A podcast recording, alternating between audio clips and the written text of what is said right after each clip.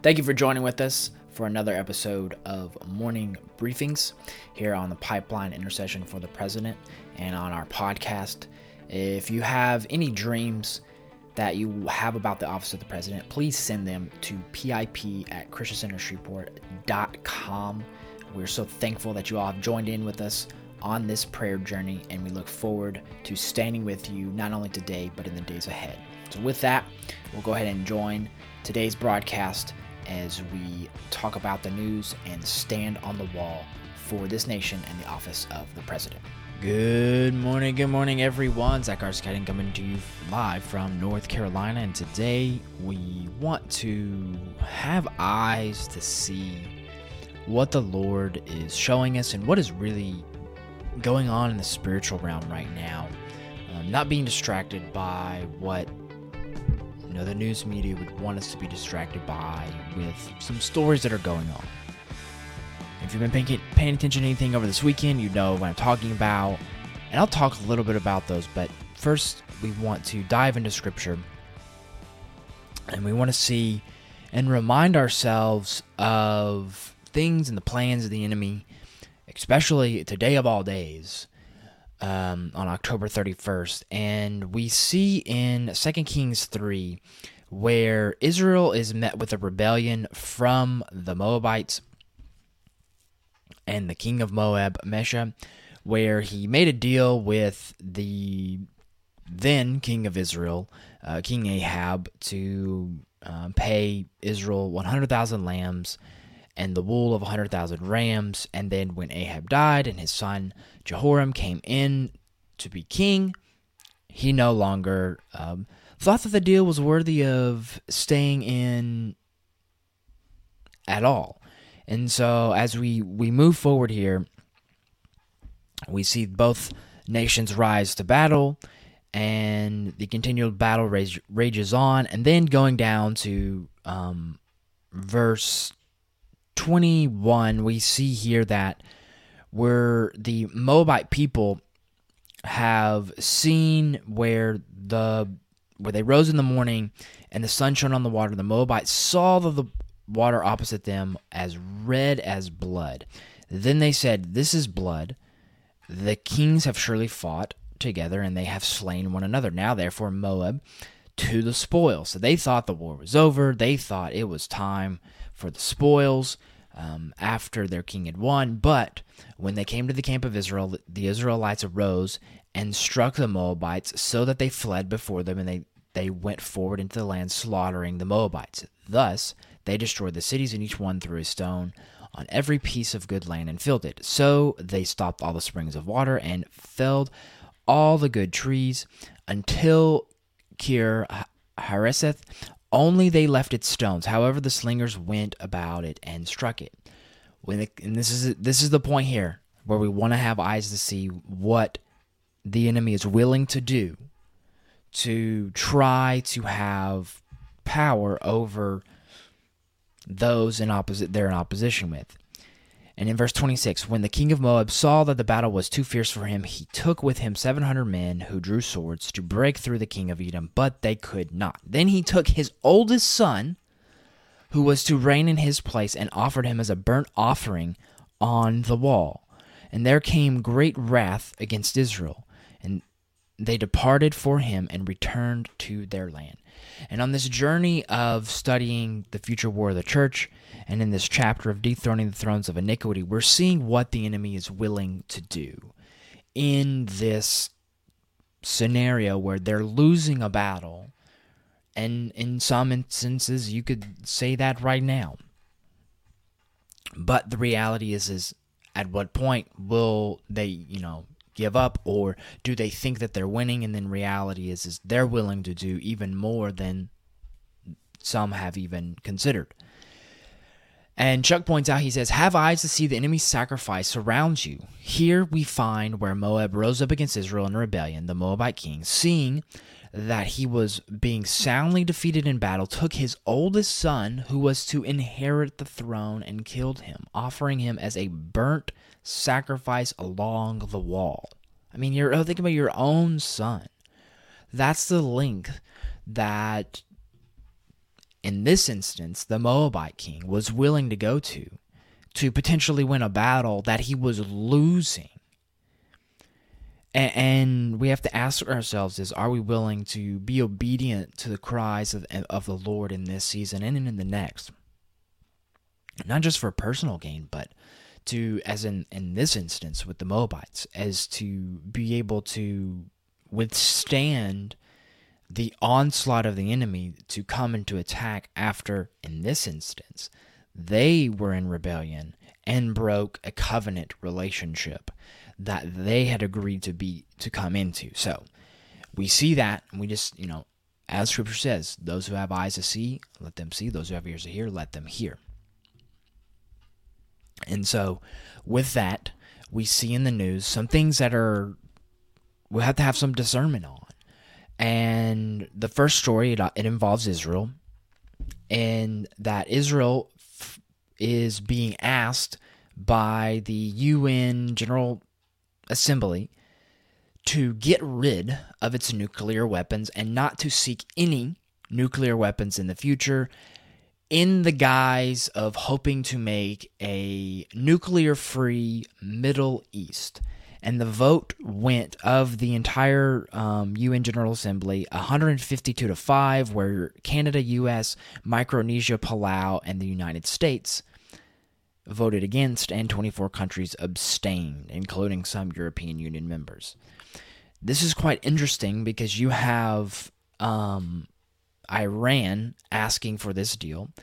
As part of this deal being pushed on to Israel, is that not only will they dispose of all their nuclear weapons, but they'll place the nuclear sites under the inter the IAEA, the International Atomic Energy Agency, who is also over Iran's nuclear, supposedly nuclear sites that they're only doing for healthcare purposes and they're not doing it to be able to produce nuclear weapons. But we want to push Israel to do this. Uh, this is a false facade and, and the vote of 100 this is this is in committee so it hasn't gone to the full general assembly yet but it is most likely headed there now, will Israel actually give in to this? Hopefully not. Hopefully not. Uh, and, and that's why this vote coming up in Israel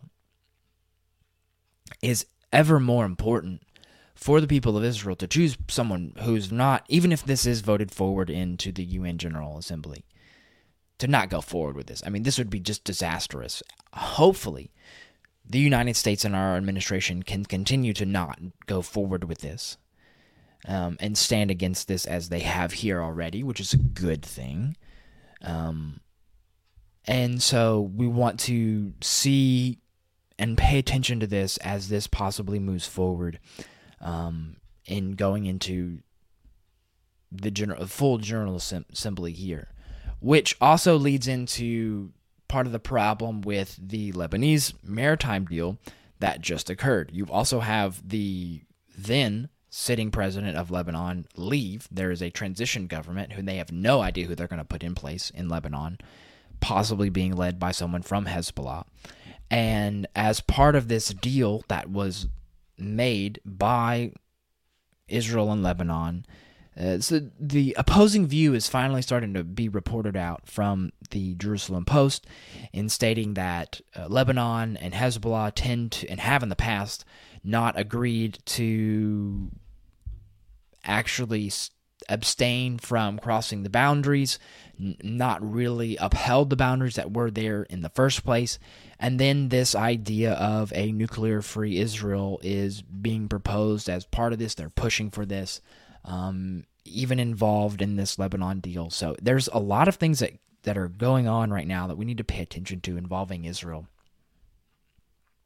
and where the United States and this administration stands.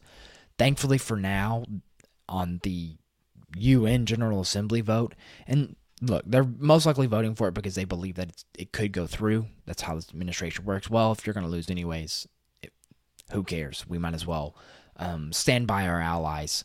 Uh, unfortunately, and so that's the real, somewhat of the reality situation going on there, but something to pay attention to, and also to pray for um, those who are voting not only here in the United States but in Israel as well.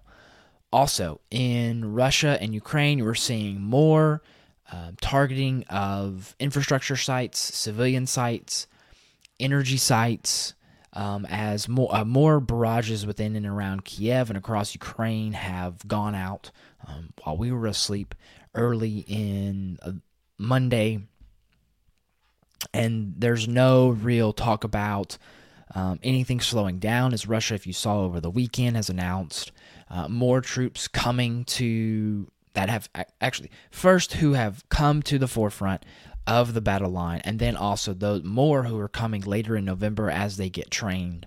And so the the drafts that have been going on are finally starting to see fruition for Russia. And now the question is: is does Ukraine have the strength to withstand the, the next wave? And so that's quite interesting. And involved in all of that, you have the U.S., Ukraine, NATO, and Russia kind of in dis- the dispute about um, the grain deal that was agreed to from Russia, and because of um, a recent involvement with uh, British ships in and around Russian ports, Russia is saying that, well, this is bad faith, so we're going to shut this down. The reason this is important is this is to show a, in this current time, a basic um, given with grain a basic understanding of making sure we're discerning multiple situations clearly. So with the grain, the reason this is important to get this out, to get the grain out to the rest of the world is because this is a major portion of the world where this grain comes from. And so countries like poorer countries in Africa and in Asia and the rest of the world who need there to be an ample supply of this grain out there because when prices get higher, as demand and supply of grain gets smaller, the, the demand gets higher, and so prices grow higher. And these companies have to decide where they're going to ship this grain to with once they get it out of the these ports. And so when there's less of, less of a supply of grain, prices continue to go higher, and poorer countries can't afford to pay it. So then they look for alternatives, and in some instances, there is no alternative. They can't get enough calories to be able to support their diets throughout the whole country. Thus, you have a scenario there. Hopefully, you can see it clearly. Now, with that being said, we have the issue of the seriously low supply of oil in the United States we've talked about uh, of the 25 less than 25 days of diesel throughout the entire country. Now, something to be very mindful of is that thankfully, you know, people are aware of the situation situation and understand it. And you have the the some politicians claiming that well and bre- and getting upset that oh, those oil companies are raking in huge profits amid the consumer squeeze because like the grain the same as in oil because of some things that have happened in the past season and the, the lack of um, oil and gas leases being proposed and, and let out, you have a lower supply of oil, natural gas, etc., all the above. So the the oil goes to the highest bidder. And right now, it wherever these companies are choosing to send it to, they're sending it to the highest bidder. And then the, the reason I point this out is because you have uh, Democrats and those alike, this administration claiming, well, the, how greedy that these oil companies are. They're just choosing to rake in these profits, et cetera, and all this stuff. But let's let's remind ourselves what happened during 2020, during COVID, when uh, they were losing hand over fist trillions and trillions of dollars because of transportation blockages and the world shutting down. And what we find is when we go back and we look at history from two minutes ago, we see that they lost upwards of a trillion, the entire energy sector lost upwards of a trillion dollars in 2020 um, as the reports from 2020 show that in 2019, year over year, they were making 2.47 trillion dollars, and then uh, the projected and really they were a um, trillion dollars less. So nobody wants to talk about right now. Oh, these oil companies they're raking in all this money, but they also lost money in past because what happened was the supply didn't in that time go forward because these oil and gas companies were having to cut projects, cut um, exploration on their own doing because there was no nowhere to send the supply out because things were being shut down. You had government tyrannies all around the world. And so I point this out to hopefully allow us to discern these political platitudes right now, right before the midterms that are being talked about. And so hopefully we're not distracted from what seems like a nice talking point. Because when the times are good, the times are good for these oil companies, but when times are bad, times are bad. And well, well, these oil companies they just have to suck it up at the at that point. That's unfortunately this is how business operates. And politicians in some degree need to be made aware. And what's interesting is is, is the president and from his his social media postings was saying he's like I can't he literally this is literally posted from his presidential account. He says can't believe I have to say this but giving profits to shareholders is not the same thing as bringing prices down to American families as these companies are giving they're buying back stock to give back to their shareholders and dividends, et cetera, and stuff. And so he's claiming that this is this is horrible. Uh, on Thursday, he said that's um, talking about some of the profits that they made. He said it's more than twice on what they made in the third quarter of last year, and they raised their dividends as well. So the profits are going back to their shareholders instead of going to the pump and lowering the prices. So there's no guarantee that this will continue for these oil and gas companies. And unfortunately, in the eyes of uh, uh of the president, they can have lean years and they can have ha- have meaty years. And right now, they're going through a meaty year because of the lack of supply, there are countries out there who can yet still afford it and they're paying it. And so there's that scenario going on. Now, I say all that to say is with the going along the idea of making sure not distracted is you're seeing the the story around Nancy and Paul Pelosi that I think there's a lot of missing information whether it's intentional or not intentional, who knows? But you're seeing this from Democrats, Obama, and others alike, is that they're saying to those who are in opposition of Nancy Pelosi's political agenda to stop talking about Nancy Pelosi to stop all advertisements while um, Paul Pelosi is in recovery. And and look, we pray the truth comes out on this situation. We pray um, everyone is healthy, healed, recovering from this. It's sad to see this situation occur. Um, it's quite interesting to see what is actually happening. Um, but the reality is, is you have Democrats saying, "Well, all Republicans uh, um, attacks against Pelosi need to stop." Meanwhile, Nancy Pelosi herself is going out and campaigning and fundraising off of this ordeal and talking about how it's important right now because they're blaming, t- trying to tie this to January 6th and Trump and all this stuff. But yet, meanwhile, they're going out and doing the exact opposite.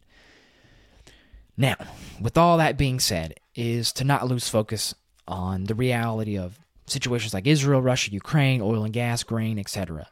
We want to stay focused and, and understand that as the midterms and early voting and everything's coming up, there are polls that are showing and this is just a prediction. Polls that are showing from CBS Battleground Tracker that Republicans will gain at least 15 seats in the coming midterm elections, putting, if that were true, it would put their total to 228 seats over the 207 um, in a margin of 12, uh, plus or minus 12 seats. And the interesting thing about this is that they pre- and similar predicted the polls accurately in the 2018 midterms where Democrats took control. So we're seeing the realities come forward in these situations um, and some predictions being made. Now, with that being said, that doesn't necessarily mean that this will 100% happen. It, it could. If you remember back to the 2016 election, the polls said, you know, Democrats are going to win. Hillary, no problem. She's got Trump beat easy, no big deal. So you still have people still have to go out and vote, and then things have to go um, legal.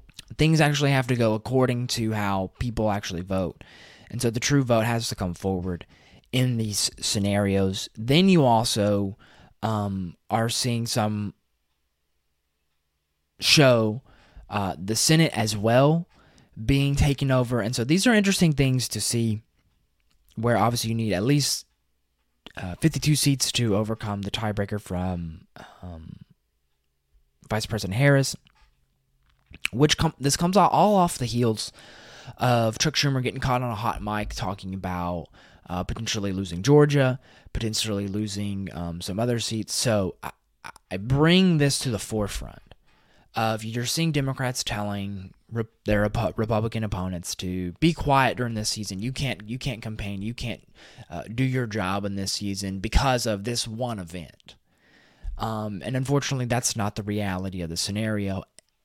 Going back to even the scenario of um, the the depleted oil supply, diesel, etc., and going back to the story of the Moabites of looking at what they're willing to do sacrifice his own son who was yet set to inherit the throne. And all he had to do was not be in rebellion and to honor the covenant commitment that he, he made with whether a, a proper king, an obedient king to the Lord or not, and King Ahab, and even his son Jehoram. And so we, we just want to pray today for voters to have clear discernment, have eyes to see on this these issues moving forward. And as well continue to pray for this administration when it comes to Israel. And also pray for them on this oil and gas situation that they have eyes to see and ears to hear and someone has the the backbone to speak up in this season. And we're seeing and I'll close on this and we're seeing in Europe now that wind turbines and solar panels are being torn down as they're going into winter and moving forward and they're making a shift whether rightfully or wrongfully they're making the shift back to coal. Because as oil and gas gets more expensive the cheaper option in Germany and UK is to burn coal. And with all this green new deal and energy and all this stuff which is yet still to be determined in my opinion, is there needs to be some clarity for not only the people in positions of leadership, but people on an everyday basis to understand the realities of where we're going and and know that look you know our my dad's podcast is about you know the economic warning coming is there's a lot of things you know there's a, a complete tug of war right now in the spiritual and you're seeing it in the natural. And I think the energy sector is a huge way to see it play out. It is people are going to have to realize the situation and make decisions accordingly. And so, as we're leaning towards the elections in Israel, the elections in the United States, and other elections around the world, like Brazil's, is the people have decisions. And we can go down roads where we know where we're headed and we know where where some of these disastrous decisions will lead us if we continue to go further down this road or we can make corrective decisions hopefully in allowing freedom to continue to have a, a, a stand in this nation and moving forward. So with that i close. Thank you to every one of you for following along and those who watch via replay. Let's continue to this week and today of all days, be aware of the plans of the enemy and, and the willingness and how far they're willing to go in this season and in the days ahead as we continue to pray for this nation and the office of the president. So blessings, and I'll see you guys later. Have a good one.